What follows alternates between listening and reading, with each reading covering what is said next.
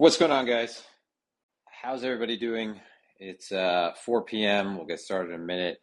I'll just uh, give you guys a minute or two to settle in, find a comfortable place, pour a cup of coffee, pour a beer, whatever. Um, this is going to be brief. This is going to be uh, Tuesdays and Thursdays uh, normally run to be about a half an hour long, and Fridays are the longer call-ins. Uh, and I mentioned I'm going to be doing something different once a week where I want to have uh, an interview format um, with someone each episode. Uh, it's not going to be anyone that's special. What I, I, should rephrase that. That's that's not that's a rude thing to say. It's not going to be anybody who's an influence influencer or well-known trader. Um, so then, actually, I can say it will be someone special each time because we've already heard from every single trader in the space on majority of the podcasts. Um, so this one's going to be short because unfortunately I had to to rebook the time twice uh, due to events today, and uh, if you want a little bit of insight into that, due to my um, what's it called? My shit uh, central air unit deciding to clunk out. So that's uh, being replaced. So I have a, a little bit of time. Anyway, so the the topic of this, and before we start, just a shout out to the team at Callin. Uh, fantastic platform superior to Twitter Spaces, similar to a podcasting format. They're all recorded. It's on Spotify. It's on Apple uh, Apple Podcasts, um, and you guys can participate. And last Friday, we had a bunch of people come on and, and you know gain speaker permissions, and it was a great discussion. Um, it's always nice to have uh, Marathon come on and talk. He's an ex interest rates trader, is uh, extremely fluent when it comes to the macro. I am not. It's not my forte. It's not my area of competence obviously I have a you know a, a, tenuous grasp on things when it comes to macro because I've been trading this long. Uh, but it's just been for me trading catalysts right that are related to macro, not necessarily having a complete understanding as to all the inner workings. It's obviously very complicated. Um, so it's really important to to stay in your lane and to know your lane, and that's something I've always been uh, particularly good at. Um, style drift is something that's dangerous for traders. So anyway, uh, before we get started, remember not nothing, none of this is financial advice, right? A little bit of stuttering there. Um, none of this is financial advice, right? Strictly for entertainment purposes only. We'll just get right to the title. Is crypto going to zero? No, right? No. Okay. There's eh, between this morning and last night, I can't remember, you know, besides maybe like Mount Gox level FUD, um, another time where there was that much panic and that much that many stories passing through social media at any given time, just left and right, constant FUD. You know, it, it started obviously, you know, you have 3AC blowing up. Um, and the initial rumor came out, it was, oh, you know, they can't blow up. You know, they're, they're, it's almost like the initial thought is they're too big to fail. Well, one of the books that I recommended a long time ago was a book about long term capital management, right? And this is uh, When Genius Failed, right? They blew up they were comprised of the most brilliant people in finance, Nobel Prize winners, and they blew up. And and throughout history, the course of history through markets, what is consistent is that people blow up and the market humbles the people that are the most, you know, the brightest, the best, um, constantly, time and time again. The markets are littered with a, a graveyard of evidence that that happens frequently. And that's why it's extremely important that you have an understanding of risk management, um, and an understanding of when it's when it's time for you to be involved and when it's better for you to sit out um, and never overextend yourself right? And and i've always been a conservative trader. And you know what that does? It leads to me not capturing the massive upside that takes place during certain alt you know alt euphoria periods. And i don't get 20 x's and i don't get 30 x's but i also don't give money back. And i think that to me is probably one of the most important things and i hope that you guys can uh, learn to prioritize that as well because during bull markets, funds, individuals, prop shops, they overextend themselves. And 3AC was levered up and they were in the 10, they were in the 9 to 10 figure range. So, you know, this is terrible. Uh, there's a lot of, uh, listen, you should never kick people when they're down. There's a bunch of back and forth right now about Su Zhu and Kyle and the entire bull run. They were people that you could lean on in terms of signal. And the entire way down, there was the impression that they were psyoping, right? People into providing them with exit liquidity. And you know what it turns out to be that they actually just had that much conviction. They were long the entire way down. And I have to tell you this because I think it's it's useful to know this now. I'm actually in a chat with at the time it was around just 50 people. And Sue is in the chat and we talked about this. This was going on in the first quarter. This was the actually the second in the second quarter. This is free this is recently. And he was mentioning, and I won't say the exact price, but he was mentioning a price that is thousands of dollars higher than where we are as a great area to long. Right? He thought it was going to be the bottom there. And obviously, you know, lo and behold, we are thousands of dollars. We are, you know, basically ten thousand dollars below that below that target. So, listen, it, you have to understand that when people are even right for streaks of, you know, through long periods of time, and they go on streaks, that a lot of the times, like that, that it's a really futile um, pursuit to expect, or or you know, it's it's just a it's unrealistic to expect that that continues. Right? There's variance in markets, and again, the one thing that you control is just how much risk you're putting on at any given time. Because at any point, right, whether we're dealing with the risk of being in a position or whether you know you're you're in crypto and you're forgetting a lot of the times that just by being here, you're assuming a risk that a lot of other people aren't willing to take, and that is you know for if you're on an exchange that's not you know you're not on a KYC exchange, you're assuming counterparty risk, right? You're not on a regulated exchange. You're assuming counterparty risk. You know, you're assuming all types of liquidity risk, and now you're obviously assuming, you know, interest rate risk and other risks as well. Uh, most people are always committing themselves too much to one particular area, and they are sort of voluntarily taking on um, concentration risk. But listen, there's there's a lot of things that are circling right now. There's a ton of you know the game of telephone is being played to the extreme. A ton of hyperbole on the timeline. So it, it went from you know, the contagion that took place uh, across lending platforms to 3AC blowing up to now this, you know, Cobie posting things, you know, uh, posting these foreboding posts on other um, Twitter accounts about how there's this daisy chain that's going to be set off now.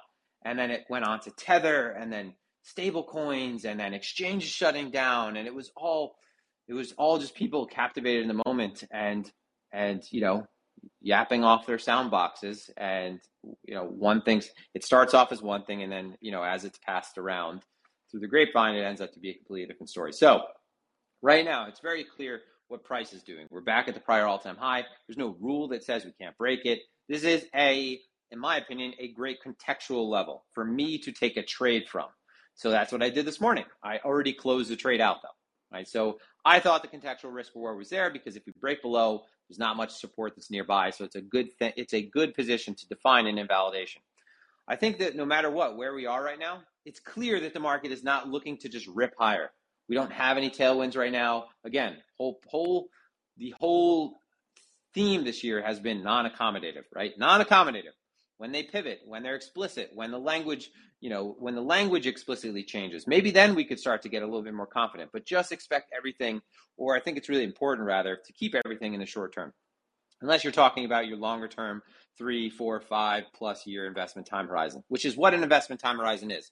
It's not a year, it's not six months, it's not what crypto has done, which is really skew um, what is considered an investment, which is basically just a longer term trade. Uh, if you come from traditional markets, the way that we talk about investments here, people talk about investments here so flippantly, they're just long term trades, right? They're not actually investments, which have a much longer time horizon to them. Uh, and people aren't going to be considering near-term price action nearly as much as, as people do in this market. So there's a lot of rumors that are circulating. Price is where it is right now. We can see that pretty clearly. It's the first time that we've had, you know, a pretty significant back and forth. Um, so if this daily closes, you know, towards the high, it looks like it's potentially, you know, a short-term bottom could develop here. No matter what, right? No matter what, there is no way that we are V-shaped reversing reversing. There's no shape we're getting a V shape reversal. So the implication of that is that we are probably going to revisit whatever low is put in a handful of times. And we are probably going to be doing this for a long time. So if you're thinking bottom, and if you're saying, I think this is the bottom, and this is ground zero, day one, you're at least looking at two to three months of consolidation. And maybe we'll get a clear, really clear range and then maybe you'll be able to comfortably get into what is a shift in market structure. And this market often does allow for that, right? It often does allow for pretty easy trades to walk into when market structure changes. and it's a, a matter of whether or not you are, you know, you are at that point trying to go with the flow or against the flow after things have changed. And you can see what happens when you go against the flow when market structure changes to the downside. Right? There are really important signs, you know, twenty, thirty thousand dollars above where we are right now that were worthwhile to heed to get out of position.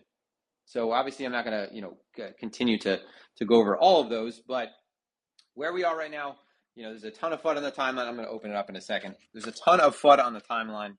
Um, I honestly think that Twitter is a negative EV place to be. So I don't think that Twitter is a helpful place to be. Uh, the people that you really value, and I'd say I'd extend this to myself too, right? Just you have to be really careful about who you get your information from, um, because a lot of it is colored with personal opinion. Even so, I did not re- watch the, I did not watch the Fed presser today because mm. I it's I'm tired of watching it. I'm tired of sitting there and acting like I have an edge when I know that I still end up responding to whatever happens in price action. So why would I even take up my mental bandwidth with watching that and acting like I even have an understanding of how each little nuance and inflection is being interpreted when there are algos that are going to do that immediately. And smarter people will end up summarizing that for me after. And the real move, if it occurs and it's going to have any follow through, is something that you're going to be able to get in over the course of a couple of days. So it's just one thing that I could eliminate. I'm just going to follow price action. I'm just going to follow order flow. Whatever people's decisions are, are going to show up there anyway. So it's almost like there's a little bit of redundancy in having multiple sources of the same information.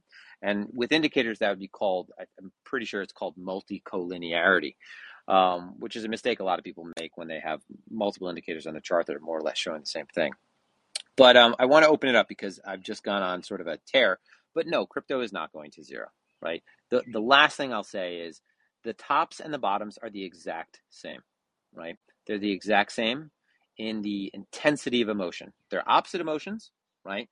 But they're the exact same in terms of intensity and magnitude. Um, and clearly, it's slightly different to the downside because you're dealing with a destruction of wealth, or rather, a massive transfer of wealth.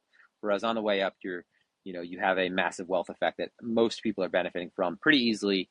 That's uninterrupted, and you know, it's pretty. Uh, it doesn't really discriminate, right? So you don't have to be that um, uh, you don't have to be a tactician to make money in a bull market. You just have to really just be present. Um, so I would just say that nothing has changed, right? We have, you know, I explained to someone yesterday. They said, "Why would you buy the 200? You know, variables are different this time." Um, the fact that you come back down to the 200 over a long period of time implies that there are negative variables that took you there.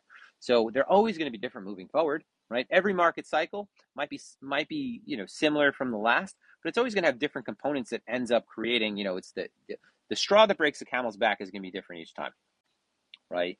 But the general ebb and flow of markets over time is not going to change because people aren't going to change. So this is not the end, right?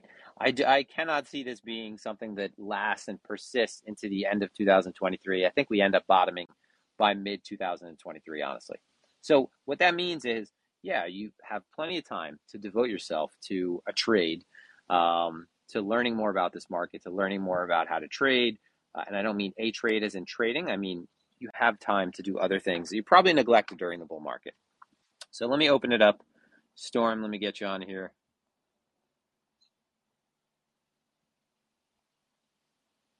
Hey, what's up, buddy?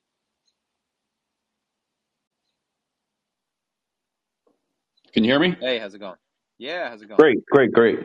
So, um, yeah, I just I just watched the uh, presser, so I'll, I'll not summarize it, but what I hear and what I've been hearing is, you know, until 2% inflation, they're going to try to strangle the economy as best they can.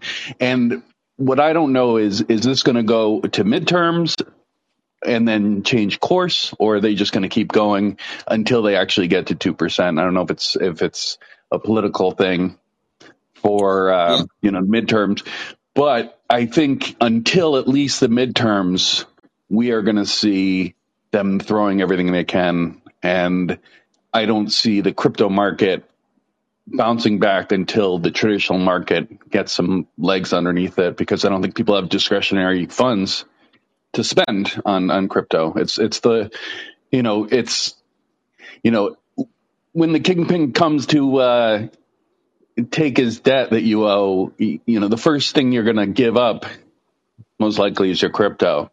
Most people, they're not going to sell their Apple. They're not going to sell Microsoft or the other things. And uh, unfortunately, I think right now crypto is is very discretionary for most people. Um, you've got your true believers, but that is not going to bring back the two trillion dollar market. Yeah, no, I, I I do agree with that. Um, up until not too long ago, one of the points of contention by um, you know even I was making it six months back. You know, it was a question of are they are they going to slam the you know the market going into midterms? And they made it quite clear that their interest is not in the market. It's not like you know under the Trump presidency where the S&P 500 is the happiness index and it's referenced to reference the economy, even though markets do lead the economy. Um, and they made it quite. Hello.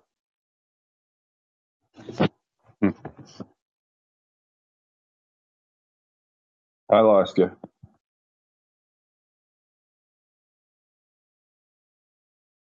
Their agenda to um, lost audio from the host. Can you guys hear me? Give me a thumbs up if you can hear me. Yeah, weird. Um, I might have just briefly cut out. Hold on one second, guys. And I'll just say that again. All right. If you want to hop back on, um, Storm, let me get you back up here. And then I'll just go over that again just in case. Can you hear me now? Yeah, I can hear you. You, you, you oh. did cut out for a bit. I thought it was me, but I can hear you. Oh, yeah, this is going on over six months ago. One of the points of contention was that they weren't going to screw the market over before going into midterms um, and how the market has been used as a tool in the past. I called the happiness index. Um, and they made it clear that inflation is their number one concern. And Vogue actually also made that clear too, that it was at the top of their, you know, checklist in, in what needs to be squashed. So until that has, um, it looks like you know they are inadvertently willing to hike us in some kind of recession or, or Ryan beginning of a recession you, uh, in Ryan. order to get that demand destroyed. And they also don't necessarily like when there are positive responses in markets because that's just more of an indication that there's still animal spirit, there's still speculation running rampant, um, and that usually, you know, that excess capital is something that ultimately would not benefit trying to mitigate or abate inflation, but would con- it would continue to. So yeah, uh, crypto is beta to the S and P. I think if anything, one of the benefits is that we can we are actually correlated more now so we are sort of like more of a solid play on tech. So i think that yeah you ultimately need stability in the s&p um, and until that happens it's a really it's a silly pursuit to try to call a bottom in crypto because it's just not necessarily going to happen until we hey, see that ryan you, just to let you know you're going in and out uh, and it, it's sounding a little uh, computery glitchy i don't know if you're driving or uh-huh. on a cell phone no um, yeah, I, I'm using the same thing but, I always use. Sorry about that. But yeah, I, th- I think uh, the happiness index right now is gas and groceries. Yeah. I, I, I think uh, the markets are uh, uh not not the main concern. You know, the right. long shot for Powell, and uh, I, I, think you know it's yeah it's gas and groceries, and so I've I've been watching you know uh, the price of milk, price of uh, pound pound of ground beef. Those are good things to watch. Um, right. You know, the, the, price of eggs. When those things start coming down, I, am going to start thinking about reinvesting. You know, in in in some coins, but uh, until that, I think people are just going to be spending their money on on what they need. Yeah, no, I, I agree. When I cut out, I can't. Tell, I don't know if you heard that I said that um, it's clear that the happiness index is no longer the S and P. Um, you don't know. I, I heard that, and I, that's why I was okay. saying, yeah, I think that happiness index has switched to yeah ga- gas and groceries, uh, and and not the S and P. Yeah, I, yeah, I totally agree with that. I think one of the original things that was like um, hard to stomach was that oh they would be willing to crush 401ks and retirement accounts but then you look at the average one and it's like $50,000 in it. So it's almost easy to justify a 20% drop in that rather than people not being able to afford groceries and, and the things that they need day to day and fuel costs being through the roof. So um, it, yeah it's it's almost like it's easy to you you understand why there's a bias towards assuming that they would protect markets when you're in a market that's really speculative because everyone just wants that to happen. Sure so. Totally.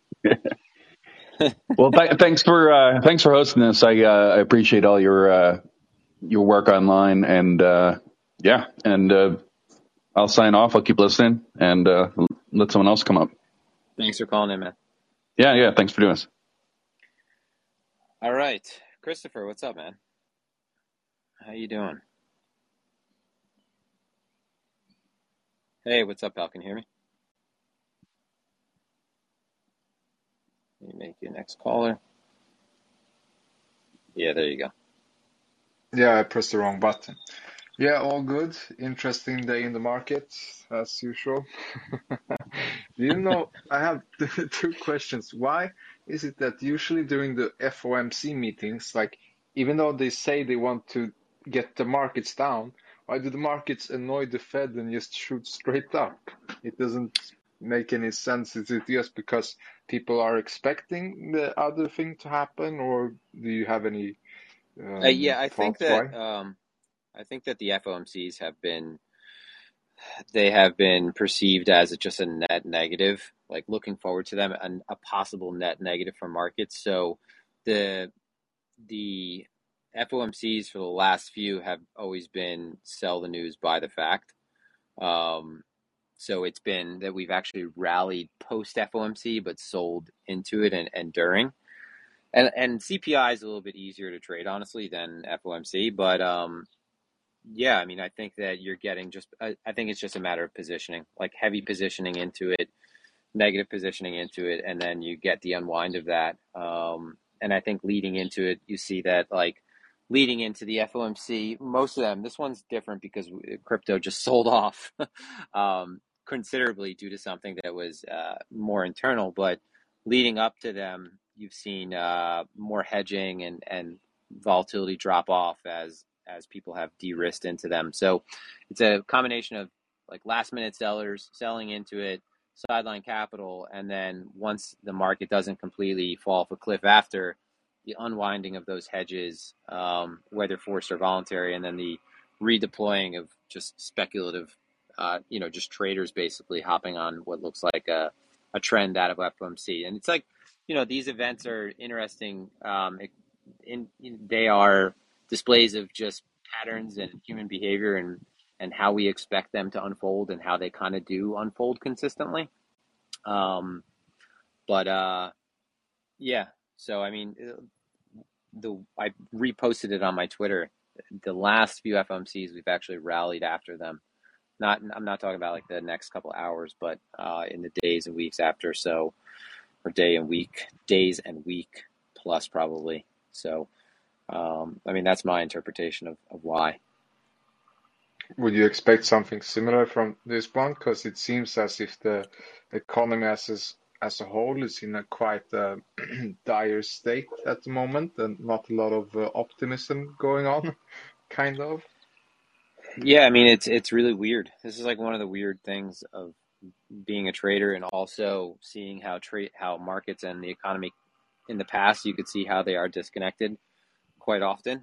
Um, but it's hard to like it's hard to wrap your head around the market really rallying right now with the economy the way it is. Um, it definitely wouldn't be perceived. Uh, it, it wouldn't be looked at kindly because again they they want to squash those animal spirits but at the end of the day it could it a lot of times just the market is a matter of flows. So if we have you know for example if you have a ton of hedges that are built up into some kind of options expiry and then you have you know an unwinding of those hedges and you can imagine that leading up to this like markets have just deteriorated uh, incredibly from a liquidity standpoint and also if you looked at like the last couple weeks how advanced decline has been it's been it's shifted from you know being semi one-sided right? The index a lot of the index components having you know poor performance to more recently it was like 90 you know something extreme like 99% of the index components um, consistently being down. So there's a lot of obviously aggression aggression towards the lows and and um, selling wise. And um, again markets move on flows. So if you have the market crowded into one particular area and and you know we see that selling exhaust it doesn't take much to move it back in the opposite direction especially when the options market has at times a strong you know a very strong pull um, or push on the underlying market so there's plenty of reasons why we could rally but it wouldn't even necessarily like make sense if you're trying to if you're rational and you're looking at it like oh you know how could we rally the, the economy is shit you know my gas prices are really high um, you know, energy prices are really high. This doesn't make sense. Like we should rally in good conditions, but that's obviously not always the case. I'm not like expecting anything.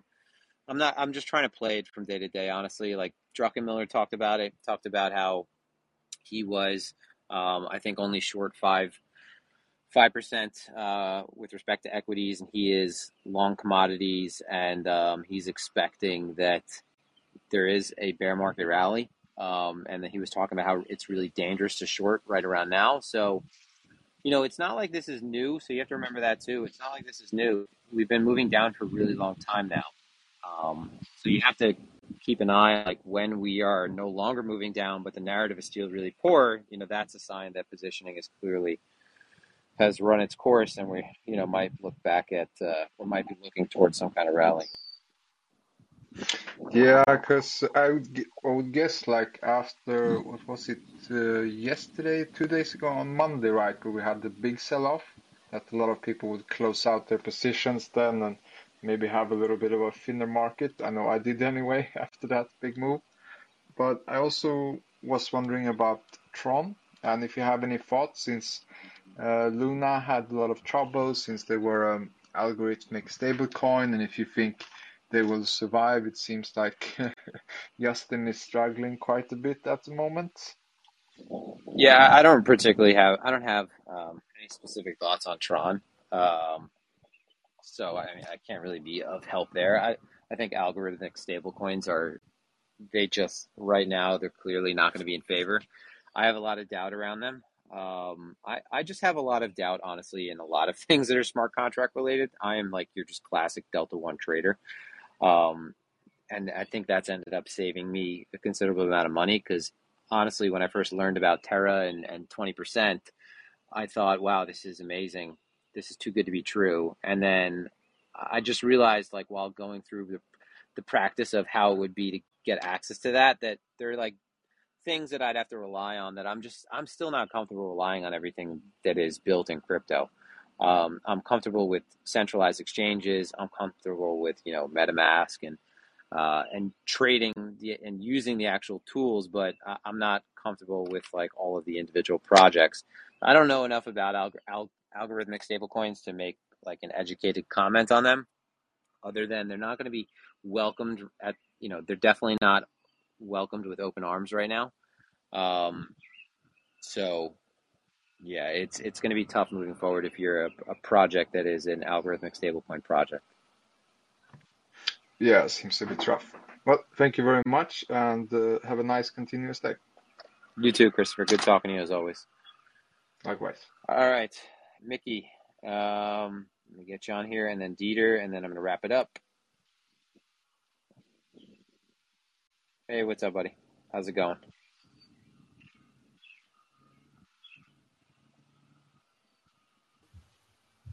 Yeah, you can hear me. Uh, can you hear me? Yeah, I can hear you. Okay, dead on. Um, yeah, I mean, I was just wondering. So, um, I've, I've three questions. One of them's probably a more longer form question, and then two kind of quick fire questions. So, um, uh, the first one, just in terms of like a bear market rally, if we do get one, um, what kind of things are you looking for to confirm that to maybe get uh, into position for some sort of mid time frame kind of trades? Are you looking at any like moving averages? Are you looking at TPO for that? Are you looking at um, CVD or anything like that? And then the second question is just the OPEX this Friday. Do you have any thoughts on that? And then um, the Yeah, you should should go ahead with the first two if you want. Yeah, let me let me tackle the first questions because I'll end up forgetting the first one if you say the third. um, so as far as just a a, a rally upward, I, you know, I I think that we've kind of exhausted all of the, or we've kind of box checked everything that you would look for to see a rally, right? I mean, this is like the one time where it's really difficult even to, you know, it, it's everything is macro related right now, and we also have internal things breaking in our market um, that make it hard to obviously just kind of continuously buy this dip because it is a dip from a again box checking standpoint, like everything you would want at the bottom to occur, funds blowing up, you know, major players blowing up, um, futures really compressed, options sent options skew really pessimistic, funding negative, volumes down, uh, every media outlet, every person who's ever interacted with crypto disparaging it, and talking about its death, magazine covers saying the crypto window's here. Like all these signs, honestly, would be they are the prototypical like epitome of bottoming signs. But again, we're not existing in a vacuum anymore and we need the S&P to bottom for us to bottom. So it's purely contingent on on legacy. We could obviously rally on positioning unwinds in crypto. So if you see like crowded positioning in terms of um, derivatives, open interest, we don't really have that yet. Honestly, this is a very spot driven, a spot driven sell off. So any kind of rally would really require not necessarily that fuel, but it would require that there's redeploying a capital that's on the sidelines right now. And there definitely, you could assume there is. We're well off the highs. Remember, the, the money wasn't burned. It, okay, it was redistributed to people. You know, it was taken from people that lost a ton of money and redistributed to different hands. So it's not like the money evaporated. Um, so I think it'd be tough to. It's tough because you have all of those things, but you don't have price responding positively. So I think that's the most important thing.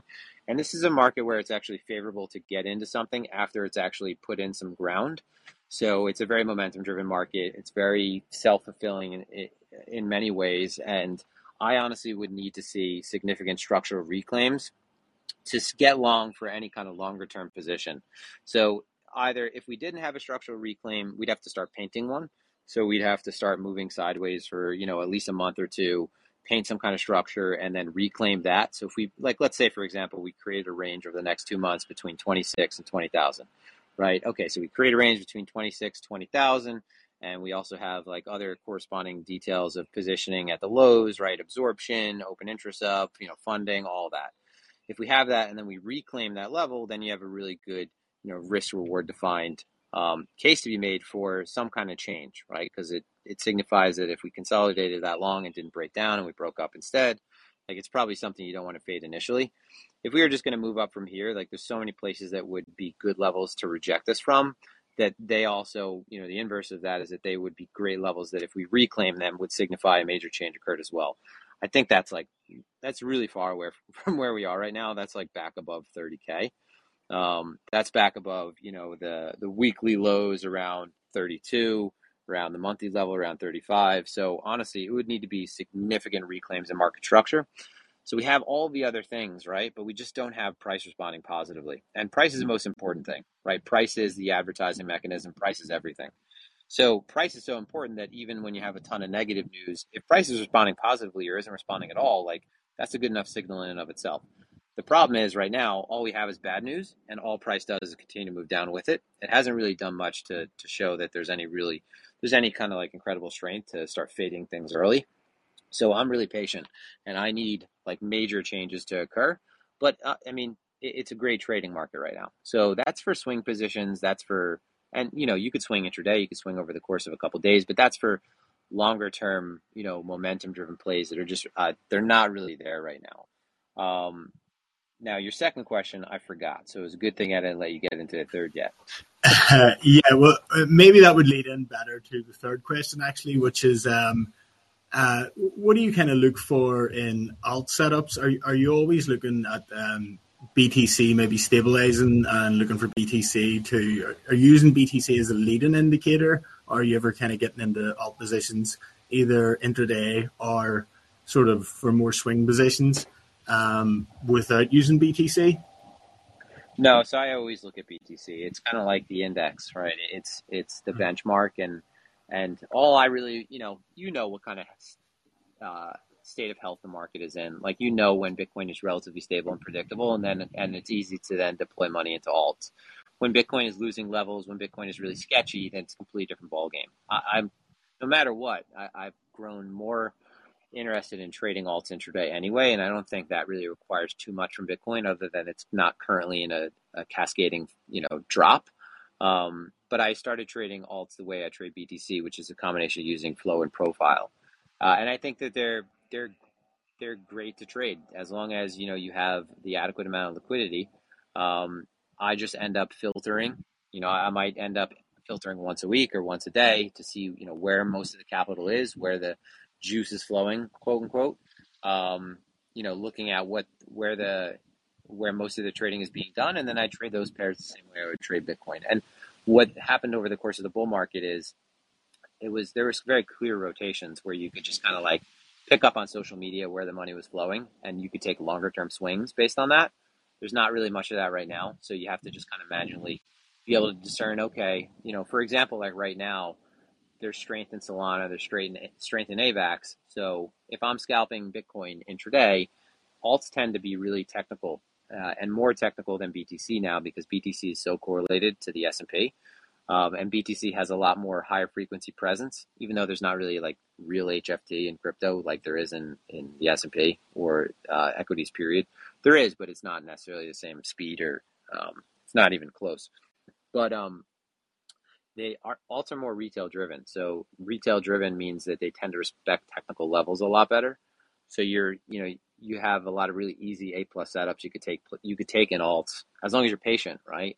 Like if one of my A plus setups is a is a retest of a key daily or weekly level, like if we're not close to it, it's just not on the table, right? And if there's no momentum in that alt, then there's no no trades to be taken. So That's really interesting, yeah, particularly about finding the newer narratives now it is quite difficult. Uh, uh, just a quick follow up on that, I suppose, is um, in terms of execution on those intraday alt plays, or let's say the alt is maybe in a good position to go long, and BTC is maybe in the middle of a range, sort of dilly dallying in the middle. Are, is there nuance where you would maybe still go long in the alt, or would you completely ditch that because uh, the stars aren't all aligned. No, I mean, I, a lot of the times I haven't really focused on it that granularly. Like I haven't, like a lot of times if Bitcoin's in its own, you know, if it's at fair value within a range, like in the center, and it's kind of hard to define a good trade, I won't trade Bitcoin just period. But uh, I, I am when I'm looking at alts and then looking at BTC, I just want to kind of get a general sense of where Bitcoin is. Um, and if alts are setting up technically, I'm going to take, you know, nine times out of 10, I'm going to just take the trade period on its own. Uh, that that's really good to hear. Thank you very much. Um, and and the final question then was just about the OPEX this Friday. Just if you had any thoughts on oh, that. right. No, I don't necessarily. I haven't even looked at the open interest. Um, I would just say that the last few OPEXs we've had a, a, decent amount of volatility. You know, every time that we approach OPEX, there's always like this narrative that there's a bunch of hedges that are going to unwind favorably for the bulls, and you know gamma effects are going to take place. Uh, but it hasn't necessarily been the case. Um, you know, we had a couple chances for that to happen and have what was supposed to be very significant rallies. So maybe we get that now. Um, I haven't looked at the open interest though. I haven't really seen like what it's OPEX. So you just expect that whatever goes into it might not necessarily be true. Whatever comes out of it is probably true though. So like my point is if you have, you know, your day out of OPEX and you have a decent, you have like a trend in progress, I would say that it's probably it's not something you could really extrapolate too much on because you're going into OPEX rather than coming out of it. Percent. So just short term volatility and uh, look at the main trend. Then, uh, thanks yeah. very much. Thank you for that. That, that. that was very helpful. Thank you. Enjoy the rest of your day. Yeah, you too, mate. All the best. All right, Dieter, last caller, and then we're gonna wrap it up. What's up, buddy? Hey, how's it going, man? Can you hear me?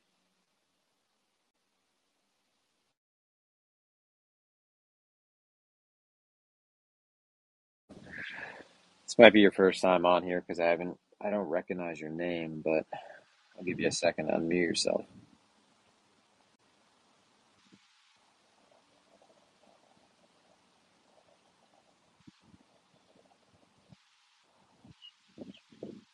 All right, Dieter, clock's ticking. I can't unmute you for you, otherwise I would. But I don't know. Maybe maybe your wife's yelling at you. I would mute myself. Bathroom, I'd probably mute myself. Um,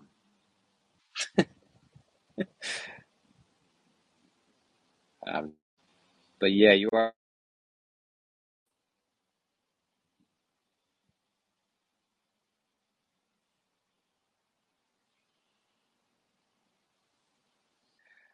I will. Uh, so I'm going to be going on again. It's going to be around two thirty, and uh, I'll gladly take you as the first caller, and we'll catch back up. And um, hopefully, you have the mute button figured out by then. All right, guys. I appreciate all of you for joining. It's been a pleasure. Um, I think I said enough. I mean, there's not a whole lot more that you can say. Just stay safe out there. Remember, again, the one thing you do control is just how much risk you take. It's not a poker game, right? It's like poker, but it's not a poker game. You don't have to continuously put money on the table to stay, right? You could just stay and observe. So, all right, guys, have a fantastic evening, and uh, I'll be posting this one hopefully within the hour.